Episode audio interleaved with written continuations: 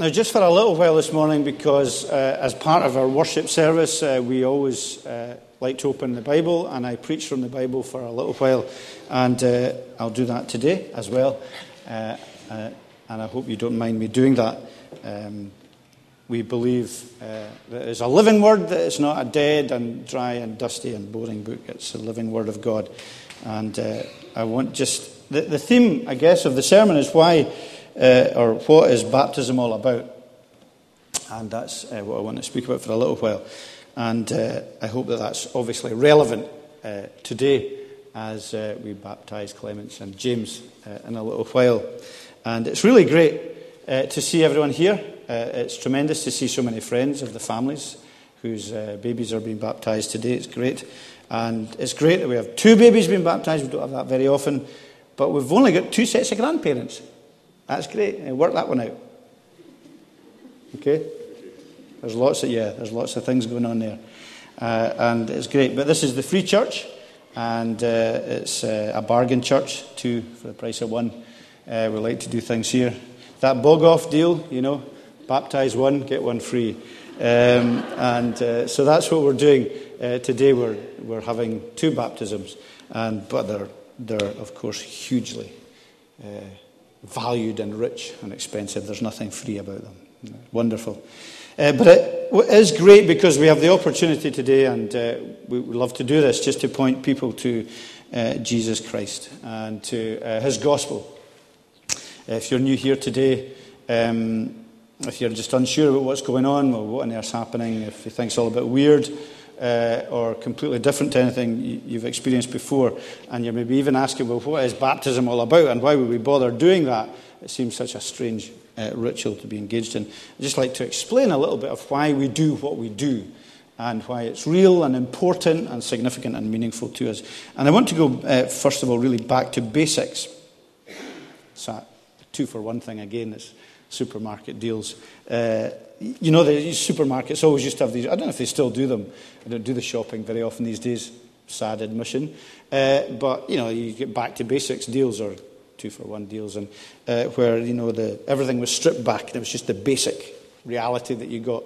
Uh, there wasn't any fancy packaging. There's not going to be any fancy packaging today in the sermon, but just really uh, look at the basics of uh, what baptism is about. Because there's lots, you know, lots of different churches, and there's lots of different ideas about different thing, different aspects to baptism, different bits of baptism, and who should be baptized and when should be baptized, and and what the significance of baptism is. But there's a, a really basic significance for everyone uh, in the Christian church with regard to baptism.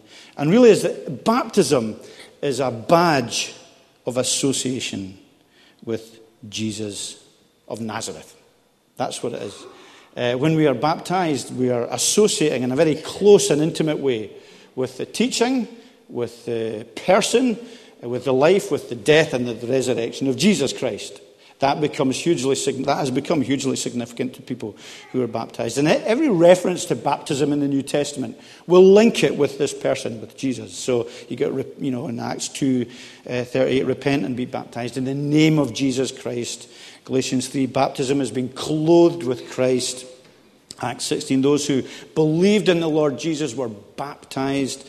Uh, 1 Peter 3, be baptized through the resurrection of Jesus. So Jesus is really central to uh, our understanding of uh, Jesus Christ. So anyone who's been baptized has come to that place where they ha- have come to believe that they are more than simply just a random collection of atoms that have come together and that live for a little while and then one day cease to exist.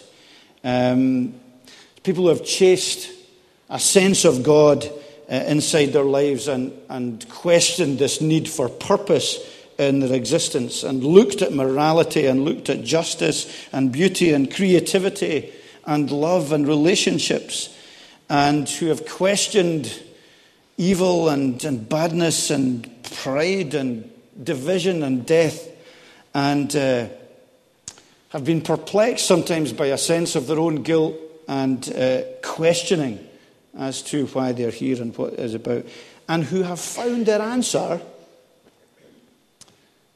in Jesus Christ and found their answer in his claims in his teaching, in his death, and his resurrection. And have found that his teaching about us as people being made in the image of God, and uh, but that image being broken in the relationship because of sin being separated, is something that resonates and strikes home as true. And there are a lot of people that, you know, say, well, you know, you're bonkers because you believe in that. And uh, you're mad because you can't see him, and you, you know, this is just a, you know, a glorified Santa Claus or uh, figment of the imagination or Disney character for weak minded and weak willed people. And uh, you can't see God, so you can't know him.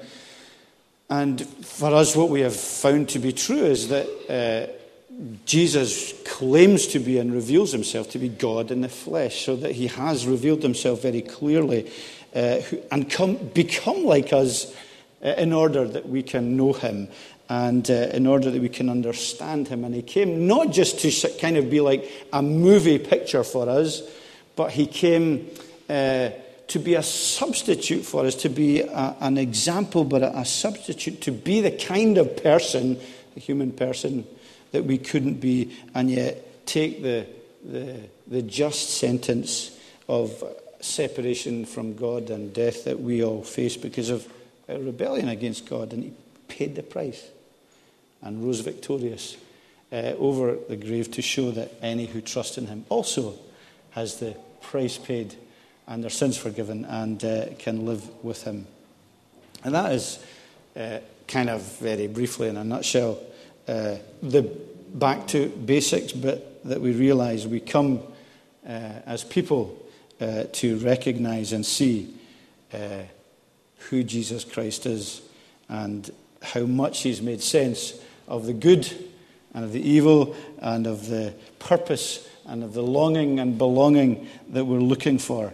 And uh, baptism is very much that symbol of association with this Jesus, this person, and uh, what he has come to do, as we see uh, in this chapter with uh, the testimony, the, the witness of Paul, and what he speaks about. Um, and it's our symbol of association with him. So I just want to say a couple of things about that. One is that it's because of that, it's for us it's life changing, and the other thing is is that it's life defining. So, for believers, uh, that's the bell if someone wants to get that. I think that'll be going quite a lot during the service. Um, so, it's life changing and it's life defining. Okay, so for the Christian, uh, uh, and the message of the gospel for us isn't kind of um, incidental. It's not just by the way. It's not just a, a kind of uh, icing on the cake. Not just a little bit extra for us. It's, it's life changing and life forming and life defining. And that's uh, hugely significant, and it's one of the reasons we like to share that message life changing. And here in the passage uh, that Richard read for us is the, the, the story of Paul, who was also known as Saul. Uh, uh, Saul, who became Paul, changed his name when he became a Christian, and whose life was dramatically changed on the road to Damascus. So, a lot of us will have heard that expression uh, that you might have had a road, road to Damascus experience. Sometimes it's related to becoming a Christian. Sometimes people use it just in a wider context when something really big and important or dramatic. I had a road, road to Damascus experience. So, anyway, that's the story that he's telling here. And uh, it's really about the change that happened in his life. And this chapter and some other chapters earlier on in Acts tell us about that change. Because Paul was someone, or Saul, whatever you want to call him, he, what was he before he was a Christian? Well, he was a real academic. He was a clever bloke. Uh, he was a zealot. He was passionate. He was keen. Uh, he was a religious zealot. He was a, a God-fearer. He, he, was part of uh, the Pharisees, which were a, a religiously extreme and committed uh, sect of the Jews. He was upright, morally good, and he was proud. And he was proud of what he'd achieved and he's proud of what he'd done. And he was, a, interestingly, it talks about him being a Jew, which is, that's fine, isn't it? But he was also a citizen of Rome. And that was very unusual. It was really unusual for a Jewish person, person to be a citizen of Rome. Now, um, I wonder if there was a sweepstake going in the church to see if I would mention America in this service, because I've just come back from America. Well, I'm going to. Uh, on the plane back from America, uh, I watched Pompeii. Okay, it's a film that's in the pictures here, but if you fly with uh, Aer Lingus, you get the most up to date films. And uh, we, I was watching Pompeii. And what was interesting about that film was, well, there was lots of things. There was lots of pretty awful things, to be honest, about the film as well. But it was great, uh, uh, great kind of digital effects in the film. But what was interesting is that one character, well, various characters, but it was all about, you know, Roman citizenship uh, and the, the kind of the spread of the Roman Empire. And what was really interesting was just how you could see, and I'm not sure how historically accurate these Hollywood blockbusters are, but how um, privileged and how powerful Roman citizens were, you know, wherever they went in the world.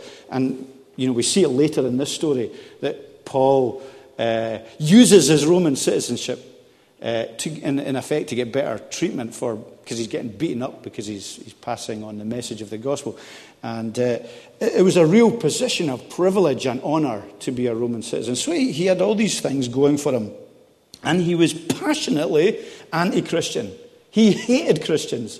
Uh, his life work was to root out this young uh, Christian movement that was beginning and beat up the leaders and destroy this fledgling work because it was standing against uh, what he believed to be the truth. And 15 chapters earlier, although it's mentioned here, uh, we're told that Paul was the guy who was sitting watching over the, the murder of Stephen, who was the first Christian martyr. And, and Paul uh, sat there giving his approval to that. And the, we're told that the, the clothes of Stephen were laid at the feet of a young man called Saul. So he was, you know, powerful, he had authority, he was, he was a, a, an anti uh, Christian zealot who really wanted to destroy the Christian faith. So, not your typical kind of uh, food for conversion, really. And yet, here we are with his story, uh, this road to Damascus story, where we're told that uh, he uh, meets with the risen Savior. As Jesus Christ, who died, third day, rose again, and ascended to heaven. He meets specifically here with Jesus. About noon, I came near Damascus. Suddenly, a bright light from heaven flashed. I fell to the ground and heard a voice Saul, Saul, why do you persecute me?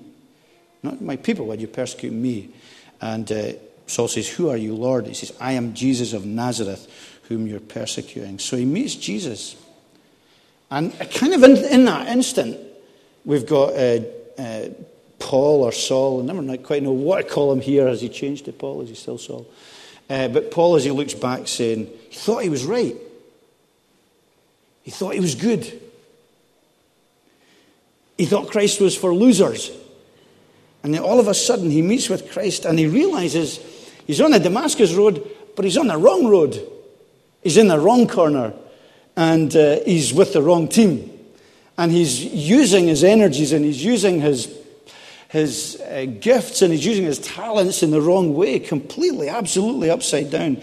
And the majesty of this risen Savior, that's kind of inexplicable to us, certainly, isn't it?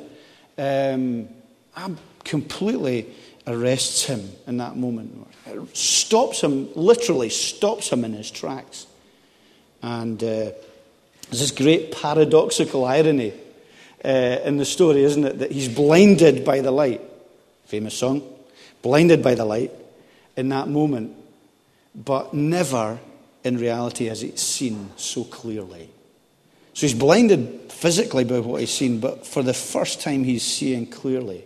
And so Paul comes from being a terrorist uh, to being a church planter uh, with the gospel of love of Jesus Christ. There's a huge change, huge change in his heart, huge change in his attitude and his the hatred and the bitterness and the anger and the pride and the envy and all these things that have really motivated him and driven him get turned on their head. And he knows in an instant that he's been forgiven and uh, he's been accepted and that he has got a calling to do. And so God says to him, uh, you know, go and, uh, well, God doesn't say to him at that point, but later on, Ananias, as a representative of the church, says to him, Go, get up, be baptized, and wash your sins away, calling in his name. Now, that, okay, for most of us here, uh, maybe for one or two, but for most of us, the, the change hasn't been, at least outwardly, quite so dramatic. But for Tom and Charlene and Ross and Annie, and for the Christians here, the same reality is true is that we've been changed dramatically uh, from the inside out uh, by meeting with and knowing, coming to know uh, the Lord Jesus Christ. Um, and we have that same purpose. We have to get up, we've got things to do. We have been baptized because we want to have this badge of association with uh, Jesus Christ. And uh, it is, uh, we are people who call on his name. And that's tremendous. We have come to recognize that greater love has no one than this than that he laid down his life for his friends. And that's what uh, the Bible says is the motivation and the desire of Jesus. We've been made clean, we've been forgiven, been given life, we've been given hope. And not just by some kind of random punter uh, in a uh, figment of our own imagination, but by this great historical character Jesus Christ, who's not only a historical character, who uniquely, uniquely in all world religion, uniquely in everything, uh, has uh, claimed not only to have died uh, for a purpose and died deliberately and died radically, but raised again and is, is alive. This judge of all the earth, the one in whose image we've been made, and the one uh, to whom we give account, is the one who goes into the dock himself and pays the price and sets us free so that death doesn't have a hold on us as we trust in Him. And that's, that's what's on offer uh, in the gospel. That's what's on offer from uh, Jesus Christ. And it, for us, it's become the big issue, isn't it? It's become the most important thing. It's, it's an important time in Scotland just now. A lot of big decisions to be made towards September. Big issues, important things, whichever way you vote. You know, there's, and sometimes we have big issues in our lives, in our jobs, in our families, our careers, whatever we do, there's lots of issues. But for us, this is the biggest issue that he offers a heart change and uh, he offers uh, us acceptance and belonging and belief in him. It's a great gift. And he says, I'm the way, the truth, and the life. Nobody comes to the Father except by me. So it's an important message. And Jesus Christ is really important to consider and think about. So it's life changing. And just very briefly, before we move on uh, to the baptism, uh, it's also life defining. So I'm kind of moving away a little bit from Paul here, because you might say, oh, that's okay for Paul. He's had a Damascus Road experience. And it's okay for Tom and Charlene and Ross and Annie and Eric and other people here. That's fine, they're grown up. But what? What's all this? There's going to be babies today who are going to be baptized. They can't have had a Damascus Road experience. It's ridiculous. Um, why, why are babies being baptized? We can understand grown ups uh, who become Christians getting up, being baptized, wash your sins away, and call in the name of God. But babies? What's that about? Well, I think the Bible makes clear throughout it, uh, right from almost from the beginning, that becoming or becoming a believer and trusting God is never just about the individual, never just about the one person. It always has, it's like throwing a stone into water. Uh, always has ripples, it always has wider effects and wider impact and wider influence. And God has always chosen to bless not just individuals, but also work through families in a covenant relationship with them.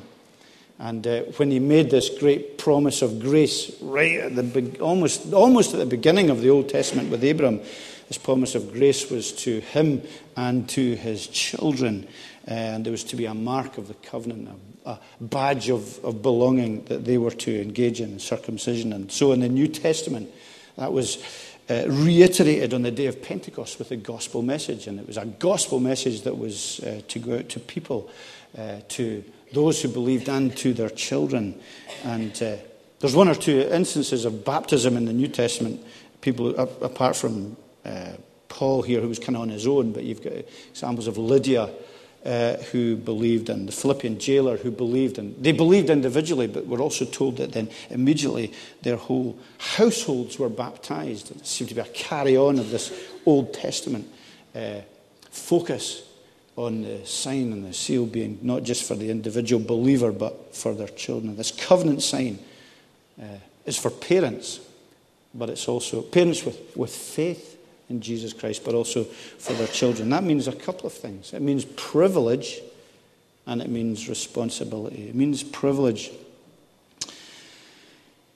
Um, the core reality for the mums and dads here today as their kids grow up is that uh, their faith will be examined most and will be exposed most in a home context. Yeah, we can all be anything in church, can't we?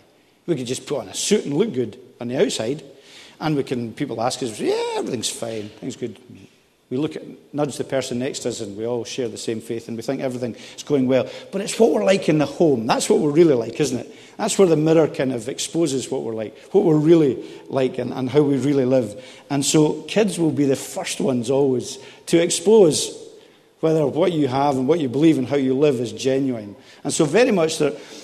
Uh, I guess I'm speaking here a bit more to the parents that it's a great responsibility to be genuine and to be real. It doesn't mean to be perfect, far from it. It's saying that, yeah, we make mistakes and we screw up, uh, but we go to God and we ask for forgiveness and we, we seek to live by grace. Um, but Baptism for their children is a sign to the children that they themselves are set apart to be brought up in that atmosphere, in that home. And so that the foundation of their lives, their worldview, their morality, their behavior, their teaching is Christ centered because they're set apart and because uh, their parents have faith in Jesus Christ. So an, there ought to be, we look for in our lives, in our families, in our homes, an atmosphere of grace. Uh, of forgiveness and of sacrificial love. And that's a great blessing. That's a great privilege for children to have that. They will, I'm sure, and we, we seek to, uh, for all our children, show them as well the way of the cross. We're not afraid to do that. We're not afraid to show them and speak about very real things to them. We will show them what we believe to be and what Jesus claims to be the truth because we believe that truth will set them free. Children of promise with which uh, baptism is a sign. And God is faithful to work through families and to work through children. And so it's a symbol, very much, a sign of belonging for the whole wider family. And uh, that's hugely significant. And it's also a, a, a, privilege because in baptism it's a public service, it's part of the church. And so the children are kind of embraced into the wider family of the church. And so today, when we take the vows in a few minutes, uh, I ask Tom and Charlene and Ross and Annie to take vows, but I also turn to the congregation. And the congregation take a vow to pray for and to love the children who will be brought up within the Christian church here. And that's a great privilege to be part of not just their own nuclear family, as it were, but part of the wider family. But it's also uh, a responsibility. Baptism isn't a kind of magic formula for the children, so we don't just get the weighing done and that's all right, everything's fine, and uh, we move on. It doesn't bestow salvation in any kind of mystical way uh, to any child. Uh, it's, a, it's, it's a privilege, it's an honour, it's a setting apart, but the, ch- the children come to the place where they accept Jesus for themselves. He's been laid before you in your parents' lives and in your teaching and in your upbringing and in the worship that you receive. And Christ will uh, be the one who accepts you uh, when you confirm your need for Him and come to faith in Him as well. To set Him apart in your hearts, not just in your lives. So it's life changing and it's life defining. Either way, baptism points to the centrality and the importance of Jesus Christ. He is the life changer. And uh, I hope you enjoy your uh, remaining time with us and you enjoy the baptism, um, which will be very shortly. And if you have never heard about the gospel of Jesus Christ before, uh, I do invite you to consider him very seriously. Consider his claims, which are unchanging and uh, because humanity is unchanging and our needs are unchanging, the frailty of our life is unchanging, our future uh, imminent departure is unchanging, uh, is something very real to us. And our hearts are unchanging, and we need the gospel of Jesus Christ. He has transformed our lives as believers, and we, we deeply and uh, meaningfully want to share Him with other people also, because we believe He will turn your life upside down for good. Be a challenge, but absolutely for good and for eternity. So may God bless uh, our few thoughts on uh, that today. I'm just going to pray briefly. So we bow our heads and uh, let's pray. Lord God, we ask and pray that you would bless your word to us. Uh, we thank you for that living word of God from the Bible. We thank you for the testimony of Paul that is given in this passage in Acts, and that uh, he, in being changed, uh, uh had purpose and uh, fulfilled uh, that request, that command indeed to be baptized, to have that badge of belonging, of ownership, and uh, to uh, call in the name of God. And we know how costly it was for him, how everything that he had held on to as dear, as important, as significance, including his own goodness and his own religiosity and his own understanding of things that he just counted them as rubbish when he understood the love and the grace and the freedom and the acceptance of this love of God, which was absolutely complete. And uh, we pray that uh, we would live that and share that in our own lives and that it would be significant to others here today. So bless us as we also move into the baptism and may it be uh, something that we will remember and something that will be good for us to consider. Uh, in Jesus' name, amen.